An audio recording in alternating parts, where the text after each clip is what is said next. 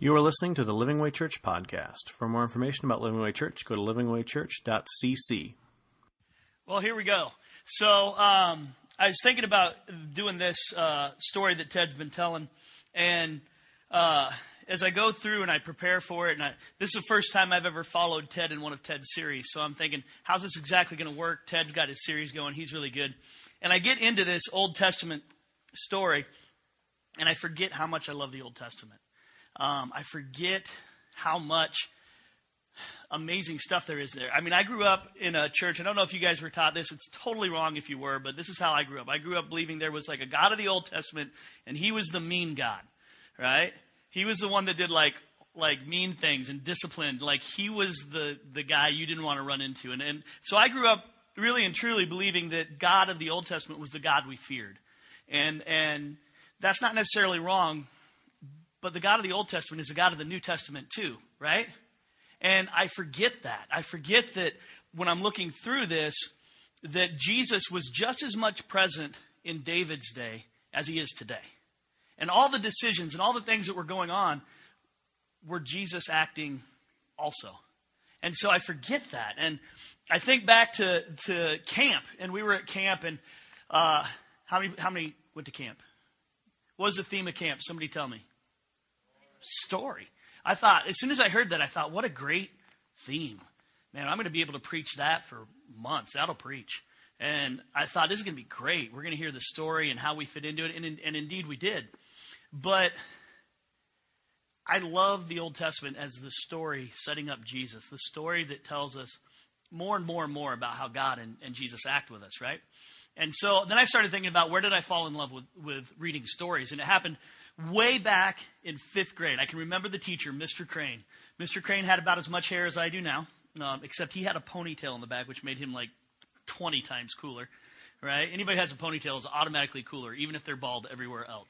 So uh, just is just how it is. So he would take us out. I never forget this. It would be math time. He'd be like, ah, forget math. We're going to go out and play some football. I loved this man. I was like, yes, this teacher understands me. He gets me. And then after we would go play football, we would come back in, and I will never forget that he would talk about stories. And he would pull out a story. And the first story he ever read in our class was Where the Red Fern Grows. Isn't that a great book? If you've read, not read it, go read it. Be ready to cry. Even if you're a man, this is an okay book for men to cry to because a dog dies, so that's always okay. All right, I remember Old Yeller. I'm sitting down with that. My dad, let's watch Old Yeller. And they're like, try not to cry in front of my dad because... And he's crying, so it's okay to cry. But I remember that story, and then I remember falling in love with reading stories. How many of you guys ever did this? You're in school, and you have your literature book, right?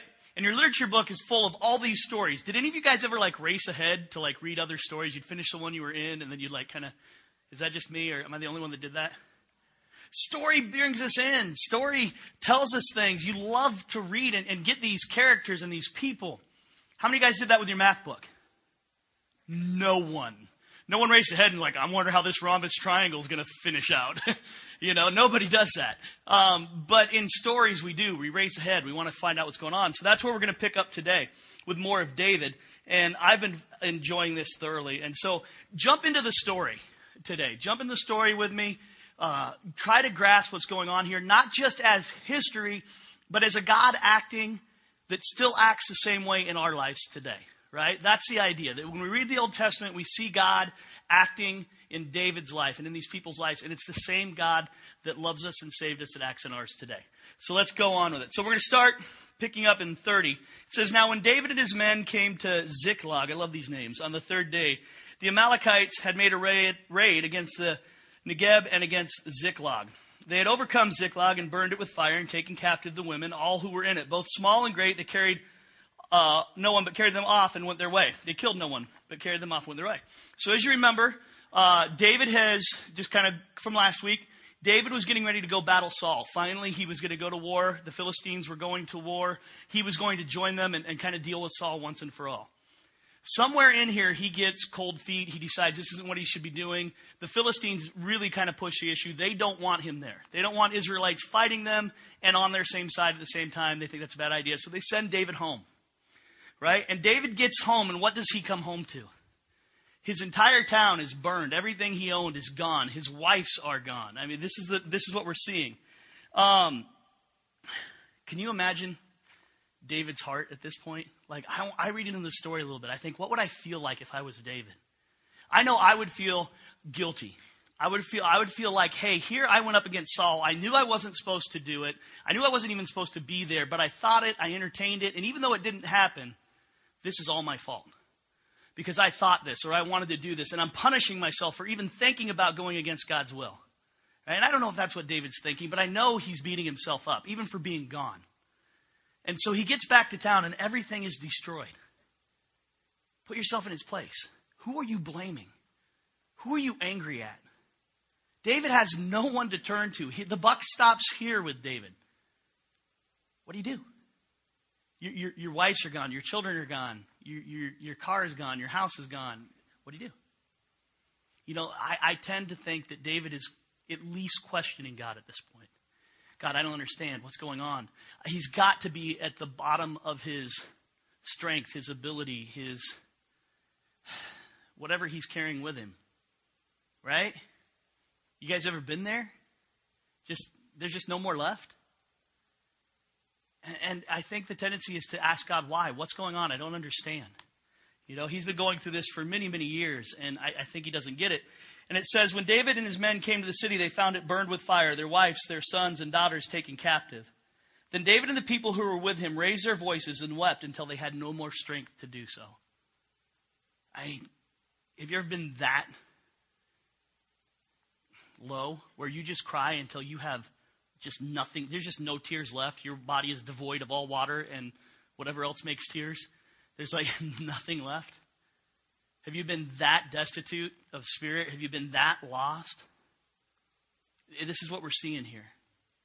And I love what David does. I mean, this makes David David. It makes him like the superhero of the Old Testament, the superhero of all time. Instead of blaming, instead of yelling, instead of cursing, he calls on God, right? Everybody's blaming him, okay? It says, now David's two wives had been taken captive, Ahinoam and uh, the Jezreelitess, and Abigail, the widow, widow of Nabal the Carmelite. Moreover, David was greatly distressed because the people spoke of stoning him, for all the people were embittered, each one because of his sons and his daughters. But David strengthened himself in the Lord his God. So here's all these people. They're all mad at him. I mean, he's beating himself up. It's not like David has lost any less. His wives are gone. His children are gone. Right? He's lost the same amount. And everybody is mad at him. Everybody's blaming him. Everybody's telling him, this is your fault. Matter of fact, they're so mad at him, they're just this shy of getting ready to kill him. They're ready to walk away, give it all up. And David, in the midst of all of this, turns to God. See, I, I think this echoes a God that is always there, is always ready, is always faithful. And David knows this. David, David's heart after God is, is not saying, I don't think he had God's exact heart. It's that his heart was always pursuing God. No matter what, right? No matter what. You guys can look at the things in your life and you can look at what's going on. And the question is, does my heart in all of this pursue God? This is this is a lesson we learn over and over and over from David, that no matter what's going on, he pursues God. In his great times, he pursues God. In his down times, he pursues God. When he's afraid, he pursues God. When everything has gone wrong, when nothing else can go wrong, he pursues God. We're to find out when David sins, probably the worst mistake he made, he turns to God. In everything, David turns to God. I find this amazing because I don't always do this. Okay, I want to always do this, but my stuff gets in the way, right? And if I'm here, I don't know if I turn to God like David does, but I'm, I'm hoping that I can get there. All right, so let's see what happens. Okay, so let's pick it up right here. And when David and his men, oh, I already read that part. David inquired of the Lord. He, so he prays, Lord, saying, shall I pursue this band? Shall I overtake them? And he said to him, pursue, for you will surely overtake them, and you will surely rescue all. So David goes. He prays, he goes. I like David's attitude in prayer. I'm going to pray about something, I'm going to hear from God, and I'm not going to hesitate. I'm not going to ask, are you sure, God? I'm not going to be like, hey, hey, God, uh, I know that's exactly what you told me, but um, can we argue the preposition here real quick and see if that's really what you meant? Did you mean go in like the the literal tense? Uh, I don't know. David just goes. His, his prayers are always followed in action. And I think that's a good lesson for us too. When we pray, be ready to act on what God tells us to do. Um, so David went, he takes six hundred men with him and, and came to the book, Brook Besor.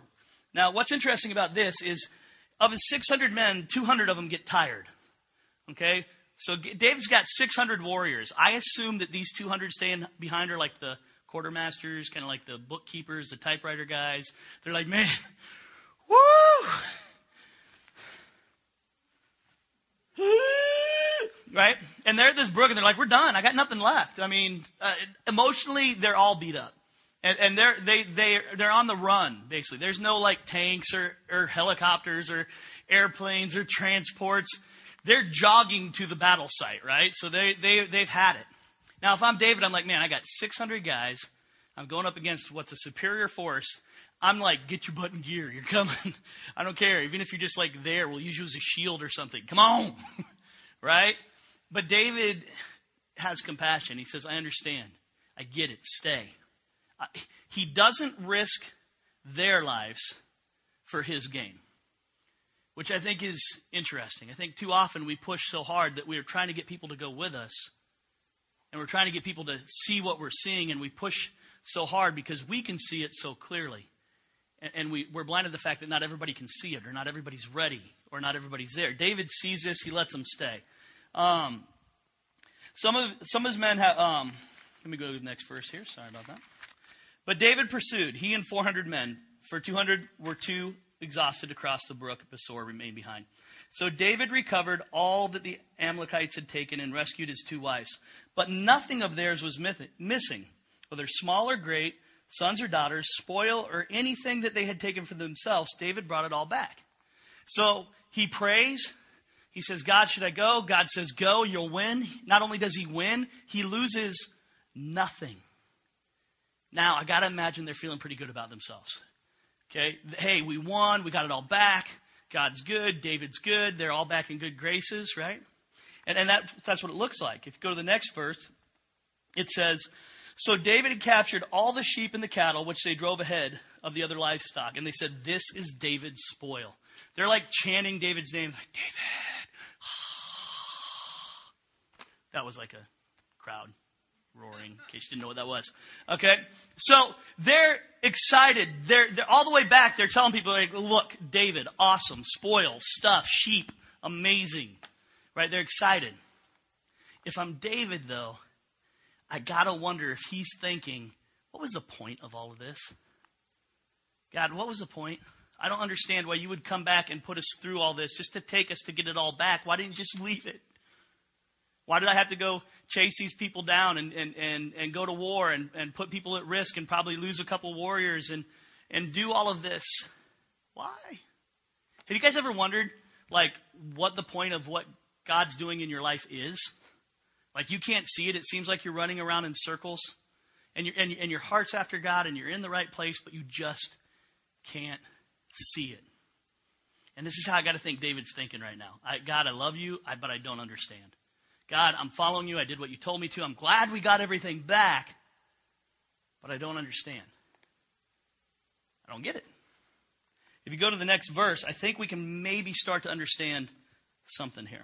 So in the next chapter, we, we, we get to hear what's going on with Saul. So we're going to switch from David for a second to Saul. Um, I'm going to believe these two instances are going on at the same time. Um But we're seeing the story because you only tell one story at a time. So they're switching gears and saying, hey, here's, meanwhile, back with Saul. Okay, we're flipping back to Saul. Now the Philistines were fighting against Israel, and the men of Israel fled from before the Philistines and fell slain on Mount Gilboa. The Philistines overtook Saul and his sons, and the Philistines killed Jonathan, the Jonathan we know and love, and Abinadab and Mal, Malchishua. I never can get that one right. The sons of Saul. So they basically kill all the sons of Saul that are there.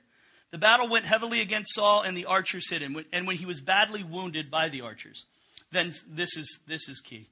Then Saul said to his armor bearer, "Draw your sword and pierce me through with it. Otherwise, these uncircumcised will come and pierce me through and make sport of me."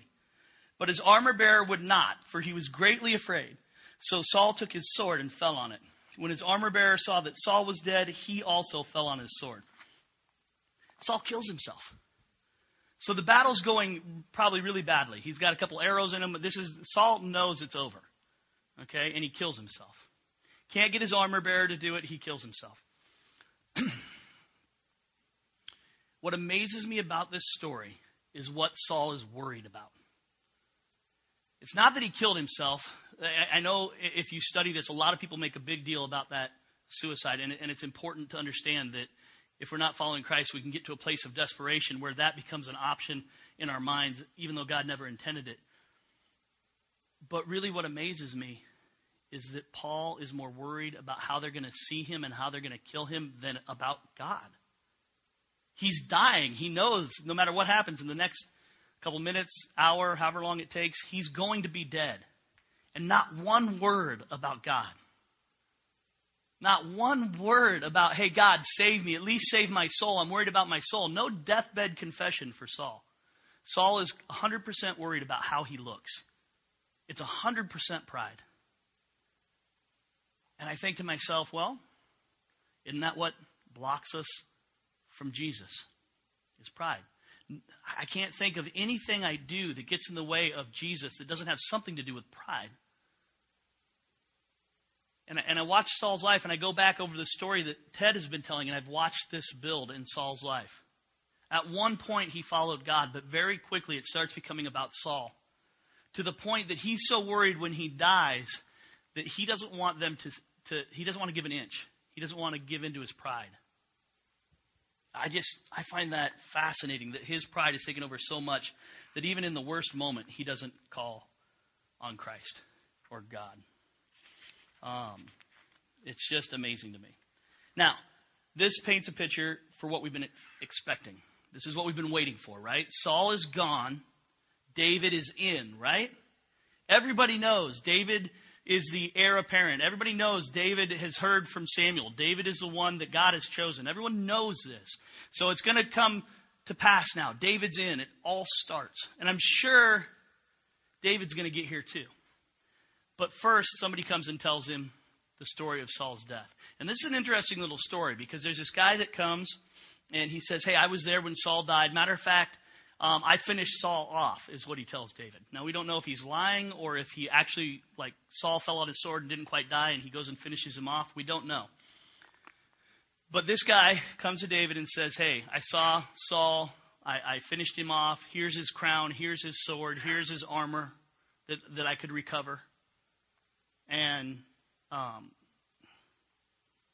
it, it seems like this guy is trying to get into David's good favor. He's trying to earn a place. He's trying to go after. But but what we find here, and, and, and if you take this little bit of the side story, you see that we can never manipulate what God has planned for our own good. Okay, we can't. We try. We try to say, well, if I just stretch this or take this, and this is what this guy is trying to do. He's, he's taking this story of Saul and saying, hey, I'll use this for my own good. It eventually costs him his life because David kills him for having killed Saul. He punishes him for having taken Saul's life. Um, and now we see David, and David is, is, we're told, just utterly depressed. Depressed isn't the right word. Sad, uh, mourning. He is, he is very sad, and, and I can't imagine it's about Saul. Okay, as you read this song, in the next chapter, David writes a song. He's a musician. They write songs for everything, right? So he just sits down and says, hey, it's a good time for a song. Right? And he writes a song.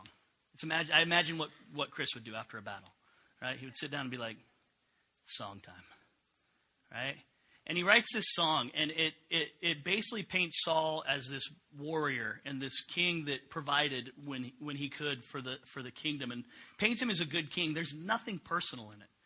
There's nothing about like you would expect from someone that loves Saul dearly. All he really says about Saul is Saul and Jonathan loved each other. It's really all he says about Saul. But then it hits Jonathan, and you see a shift in the song. And he says his love of Jonathan, and this is a weird, this is one of those weird things that happens in the Bible, and just like, I got to think about this for a second because it sounds really weird. It says his love for Jonathan was better than the love of a woman. I'm like, whoa, what's going on here, right? And as I research this and I look at this, it's it, it, you see this love that is selfless, that doesn't have any purpose. There's, there's no gain in it. They just love each other. There is no call for it. There is no responsibility for it. It is just this deep love founded in God that they have for each other. And, and David is broken over Jonathan's death. And so he writes this song, and he, and he sings this song. He instructs it. Everybody's going to learn this song and learn how to sing it to honor Saul and honor David, or honor Jonathan. And I like here that he finishes what he started, because he takes time to honor Saul. He takes time to honor Saul because Saul was God's anointed, and he never forgets that. He never loses sight of that. In the couple moments where he makes decisions against that, he immediately repents of them. He immediately thinks that was the wrong thing to do. David honors God's decisions even when it costs David. To the very end, he honors Saul. I think that speaks so much about David's heart and where he was and what he was doing, uh, and how he sought God. So, so now Saul, Jonathan, for mo- the most part, the house of Saul is gone. There's a couple people left, but there's not much of this house left. Okay? Excuse me. So this is where we pick it up. After the morning, after the right time, David went, this is the verse we pick up on. So David went up there, and his two wives also, Ahinoam of the Jezreelites and Abigail, the widow, widow of Nabal. He goes everywhere with these two, uh, apparently. And David bought up his men who were with him, each with his household, and they lived in the cities of Hebron.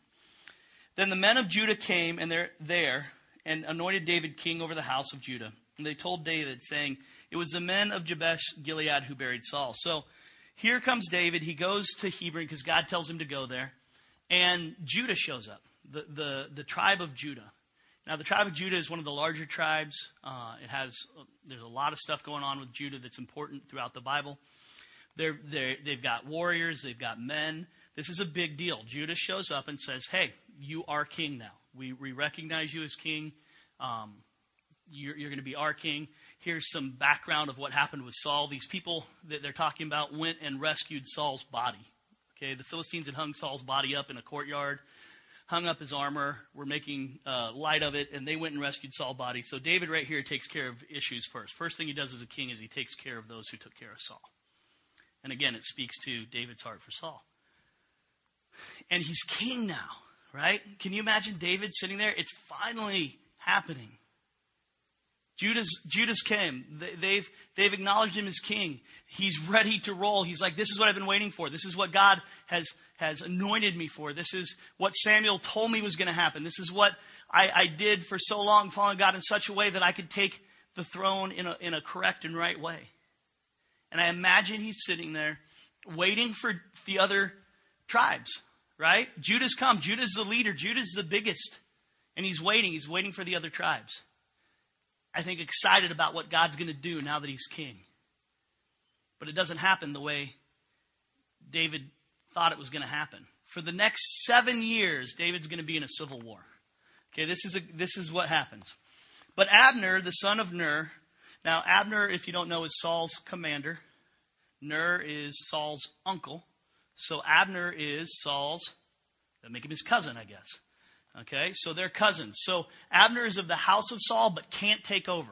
He can't take the throne. He can't do any of that. All he can do is run an army. And so what he does is, as he's coming back from the whooping they took at the hand of the Philistines, he gathers up everybody. Everybody that's running away, he kind of gathers them together, gives them kind of safekeeping while David's trying to get to Hebron. He's gathering them together, kind of solidifying things. And, and he picks a guy to, to represent Israel.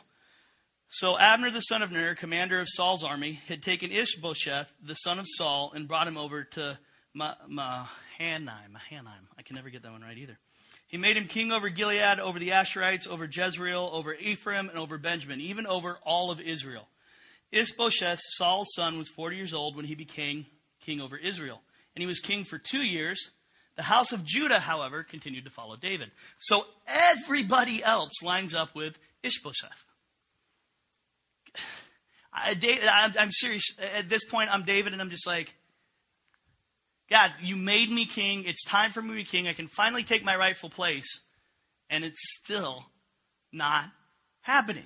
I, I, I don't know how David does it. I don't know how he keeps uh, going after it. I don't know how he follows God and all this. But at, at this point, I imagine it's frustrating. I uh, can't identify with this. I can't think about it in ways that make sense to me. At this point, I'm just, man, I'll just take Judah. That's enough. God, I know you had bigger plans, but Judah's in. I'm in. Let's just go with that. And, and David doesn't do that either. Um, when you go to the next verse, we see Abner trying to consolidate. He wants to get rid of David. As long as David is king of Judah, then there will be no united kingdom. Ishbosheth cannot take control. So Abner knows this, and he marches the armies down to meet David's armies. Okay, and it's a pretty long march. So David is going to meet them. Okay, but David has given instructions to Joab, who is the commander of David's armies, to kind of fight a defensive battle. All right? And at first I'm not understanding this. If I'm David, I'm like, man, it's on like Donkey Kong. You guys took my kingdom. It's mine. I want it back. Man, we are coming after you guys. Because Judah is going to provide the warriors. Judah is a warlike tribe. So he's got the bodies. He's got the people. He can go fight this war. But David tells his commander, don't initiate the fight. Only be def- only defend our territory. If Abner comes and attacks, defend. Otherwise, chill. And this is brilliant as I think about this, okay? I'm trying to think how David's thinking. This is brilliant. What happens if David starts this civil war? In in that day and age, if you killed somebody, it started a blood feud. Right? If you killed somebody in battle and they were important to their family, they never forgave you. They they still fought against you. They still rebelled against you. And David knows this. David knows if he's going to bring the kingdom together, if he's going to get them all on the same page, he's he can't be the aggressor. He has to let them come to him. And I'm like, oh, Jesus, I get it. All right, so I'm seeing David. And I love this part. It got me all excited when I read it the first time. I'm excited again. Okay. David is having, what's happening to David is what happened to Jesus. Jesus came in and didn't say, hey, you are going to follow me. Don't care if you want to. I'm God. I deserve it. Follow me. Jesus could have done that. Right? And I think about what would have happened to us if Jesus had. It wouldn't have been the same relationship. It wouldn't have been a love. I wouldn't have got to choose. I wouldn't have got to follow. I just would have been a slave. And David gets this. And David says, look, you have the choice to follow me or not. I'm not going to force it. And all of his battles from here on out are defensive battles. Every time he runs into Saul's household or Saul's old troops, he never is the aggressor. He always is the one waiting for them to come around. And it takes seven years of this for it to happen. I just love the picture of Christ we see right here in David. So Abner said to Joab, now let the young men arise and hold a contest before us. And Joab said, let them arise. So they arose and went over by count twelve for Benjamin and Ishbosheth, the son of Saul, and twelve of the servants of David. Each one of them seized his opponent by the head and thrust his sword in the opponent's side. So they fell down together. Therefore, that place was called Helkath Hazarim. Hazarim, Hazarim, I don't know, which is in Gibeon. It means men of the, the strong valley, it, men, men that fell, strong men. It's got a weird interpretation. Abner can't, they, they're sitting down at this well, basically. Abner's men come up and they sit down because Abner doesn't want to start the fight either. He doesn't want to be seen as the aggressor. He wants to gain favor. He wants everybody to see David as the rebel. So he sits down on one side of this well with his men, and, and Joab sits down on one side of the well with his men, and they're just sitting there. And Abner has to have a conflict. They have to fight, or Abner doesn't take over the kingdom. And Joab is having his men not fight. And so what Abner does is he calls over to Joab and says, hey, let's have some of our men fight each other. That at least will be entertaining. So while we're sitting here, we have some entertainment. And this is a duel of sorts. It's a, it's a, it's a blood feud that's going to start because of this. And they go and they basically grab each other's hair. They have no shields. They have no defense. They grab each other's hair and they take their sword and stick each other with it. And both combatants die. twenty-four men gone. And and when I read and research this, they, they think that the reason Abner did this is if they saw all these men die and they saw their brothers die and they saw them be sacrificed in this way, that it would upset them to the point that a war would start. And it did. Okay, now everybody is mad, everybody is angry, and war starts. And Abner loses badly. Okay, in the end of this, we find out that David only loses nineteen men out of all his men, and Abner loses three or four hundred men. So Abner gets just destroyed in this battle. And at the end of the battle, um, he's running away, and there's a story about a guy that chases him um, in here that's kind of interesting. I'm, I'm not going to touch on that much other than to say, make sure you're doing the right thing and that God wants you to do it, otherwise it doesn't end up real well. But go read the story about the guy that chases him. It basically says, hey, he's really fast. He chases down Abner. Abner kills him. But this is the part I want to focus on. Then Abner called to Joab and said, shall the sword devour forever? Do you not know that it will be bitter in the end? How long will you refrain from telling the people to turn back from following their brothers? Abner says, hey, let's call this off. Why are you chasing us? It's brother versus brother. Let's stop this. Why are we fighting? We should just get along.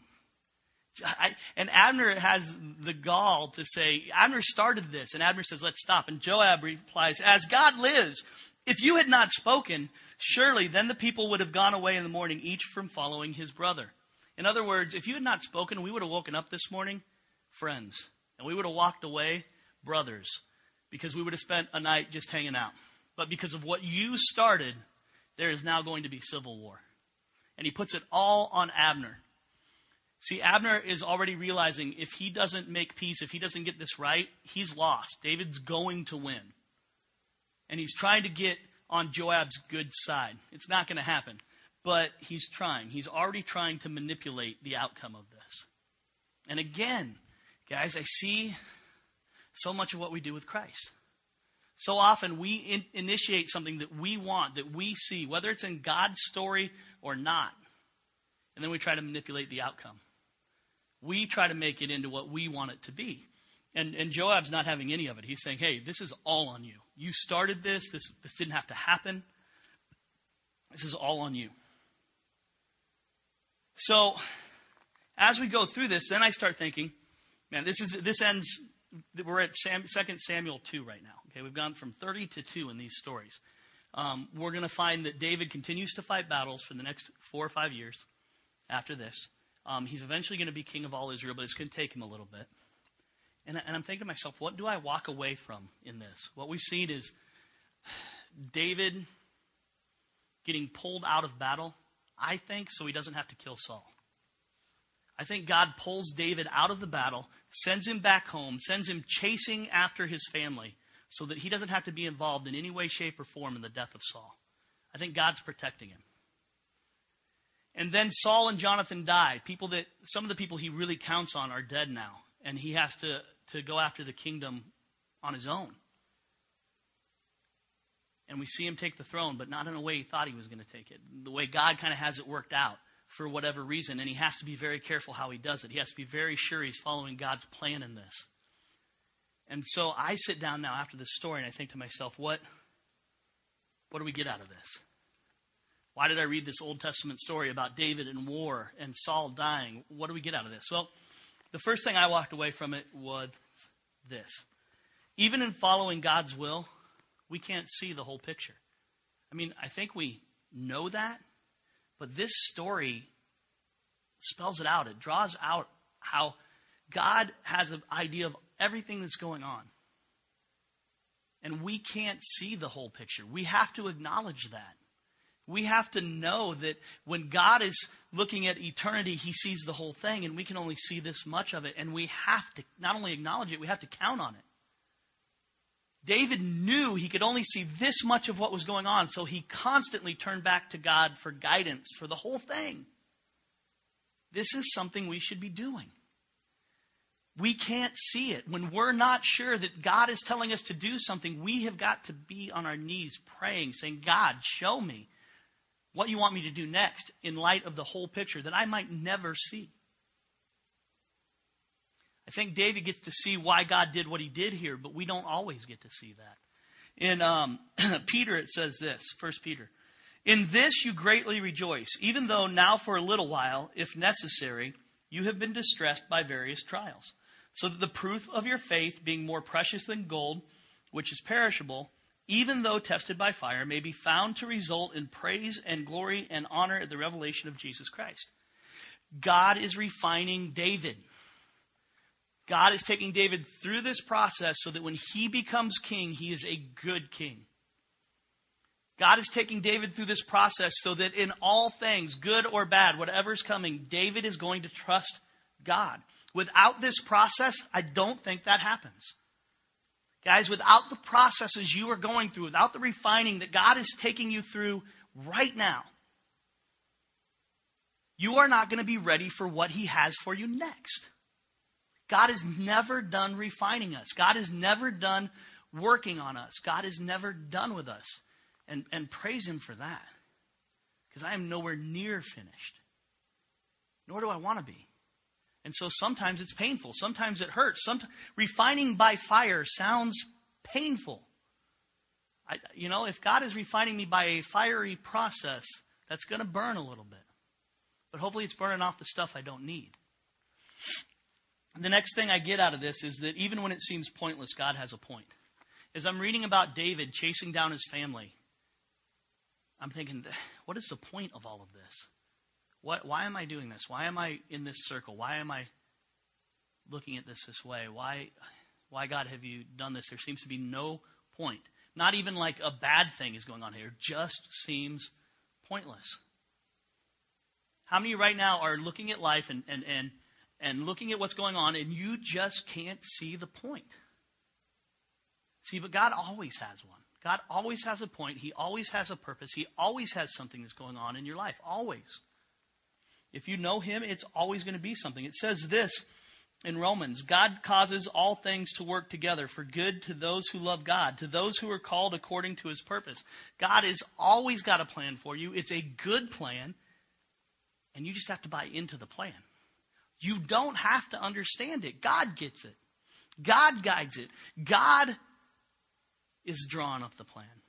See, what we learned at camp is this is his story, not ours.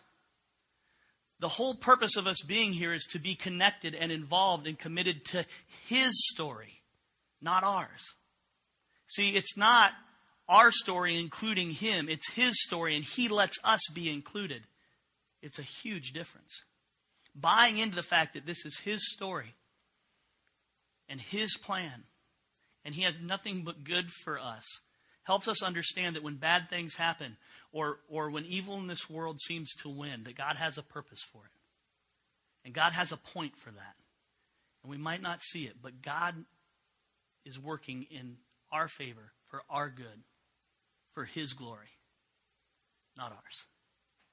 And that's important. That's what I see in this picture. In this, in these four chapters, I see this over and over and over.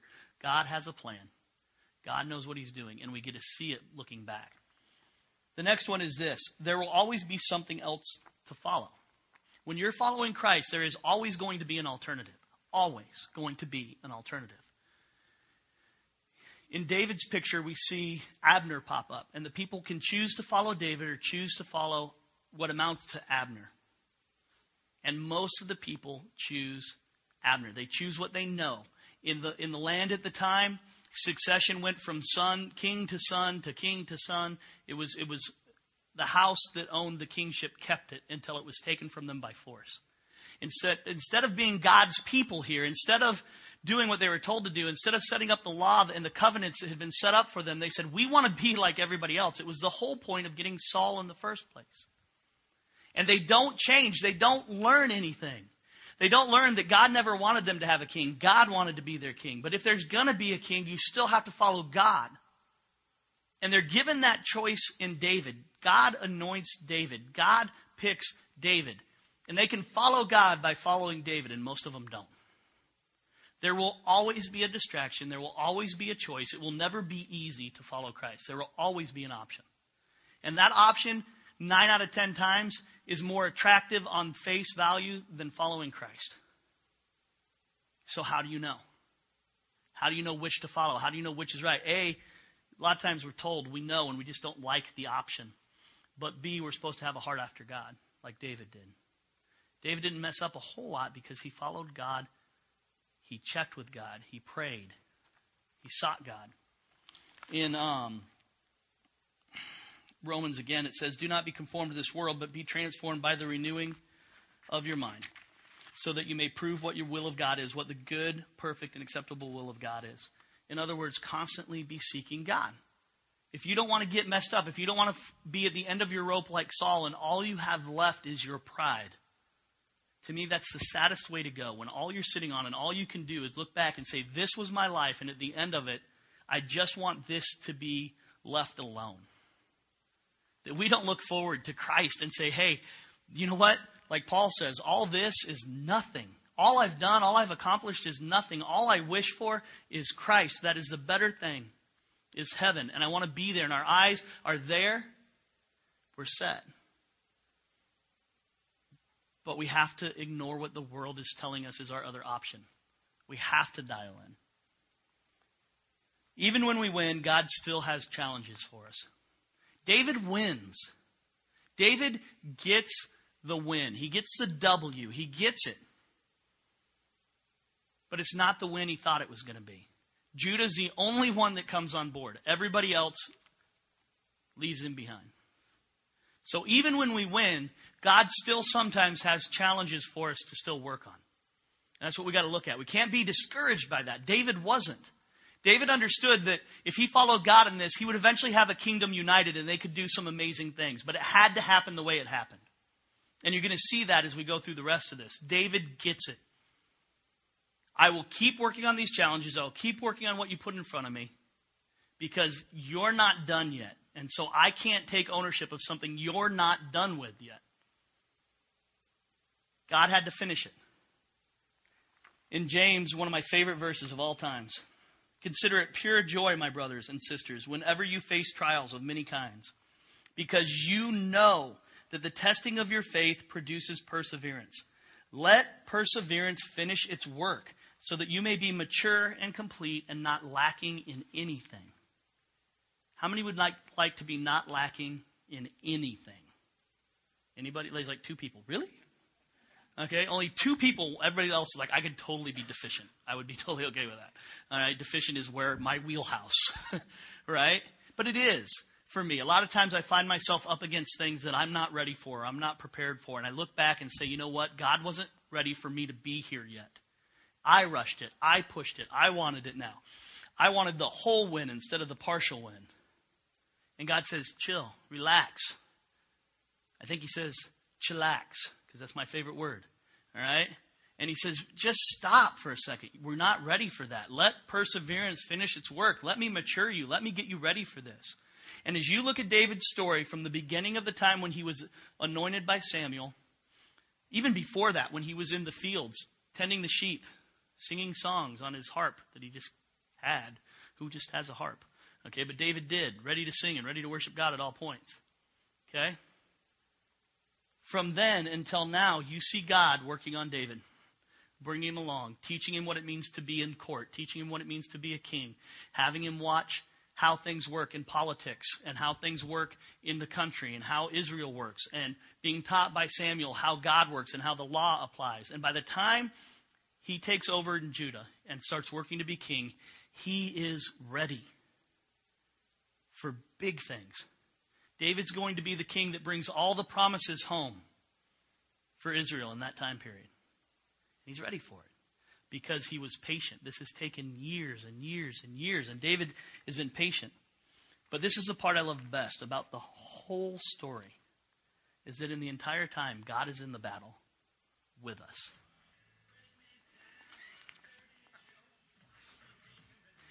Chris, got it? Okay. All right. So, am I running that late? No, I'm good. Okay, so I'm almost done, I promise. Okay, here we go. God's in the battle with us. Now, here's the thing. As you're reading this story, you see over and over, David seeks God. God does this. God gives the Philistines into David's hand. God is in this. Jesus is in this. This is not a battle we were ever meant to fight alone. God is in it the entire time. when you guys look at this, and I do a little bit, I get overwhelmed sometimes. And I think to myself, I can never do what David did. I could never be that man. I'm not that patient. I'm I'm way too prideful. I'm way too arrogant. I'm way too aggressive. There's no way I could have been David. And I think if David could speak to us, and I think in this story we're hearing this, David would say, I couldn't be David. The only reason I was David is because my heart was after God. And that's what set me apart. God did everything. God protected me over and over and over again from Saul getting to me. God kept me from killing Saul. God kept me from ruining my chances to be king. God won. I participated. That's what David would tell us, I think. I think that's what the, the story tells us. God is in the battle. We are, we can overcome anything because God is in the battle. In uh, Ephesians, it says this, last verse. Finally, be strong in the Lord and in the strength of his might. Put on the full armor of God so that you will be able to stand firm against the schemes of the devil. For our struggle is not against flesh and blood, but against the rulers, against the powers, against the world forces of this darkness, against the spiritual forces of wickedness in the heavenly places. Our battle is not a fleshly one, it's a spiritual one. God wins. Are we going to dial into that? Are we going to grab onto that and say, God has won this battle, and God is fighting this battle on our behalf? How are we going to get involved? Okay, I'd like to encourage you to do a couple things with the youth that the youth are doing this year, and then we'll pray. Okay? The youth are committed to do a couple things this year. They're learning to study their Bible. We're spending the next couple weeks learning how to study our Bible, to get into it, to have meaning to it. If if you're not in your Bible, you don't know the God that has won the battle. You don't know the God that loves you. You don't know the God that has a plan for you. And you can't see his overall plan, but even in these four chapters, we can see that God had a plan. So take some time. Get in your word. Let these stories resonate. Let them marinate in there a little bit. And then think about what you've learned. Think about what you've got out of it, and then apply it. Do something with it. Okay, that's the second thing. Do something with what you're learning. Don't just let it be something for you. Yay, I got fed. That's awesome. I'm glad you got fed. I'm glad that you are stronger. But God does not make you stronger unless he has something that that strength is needed for. He doesn't. He doesn't give you strength that's not needed. He doesn't give you abilities that aren't going to be used. He doesn't want you just to sit there and get fed. He wants you to get fed with the idea that you're going to need that energy, you're going to need that encouragement. And this week, God wants to use you. Tomorrow, God wants to use you. You might not understand it. There might not seem to be a point to it, but God's got a plan that involves you tomorrow. Do you know what it is? Have you been praying, which is the last one? How much time are you spending seeking God? Are you on your knees on a regular basis? At least in, in spirit, telling God, hey, this is your world. Teach me how to run in it.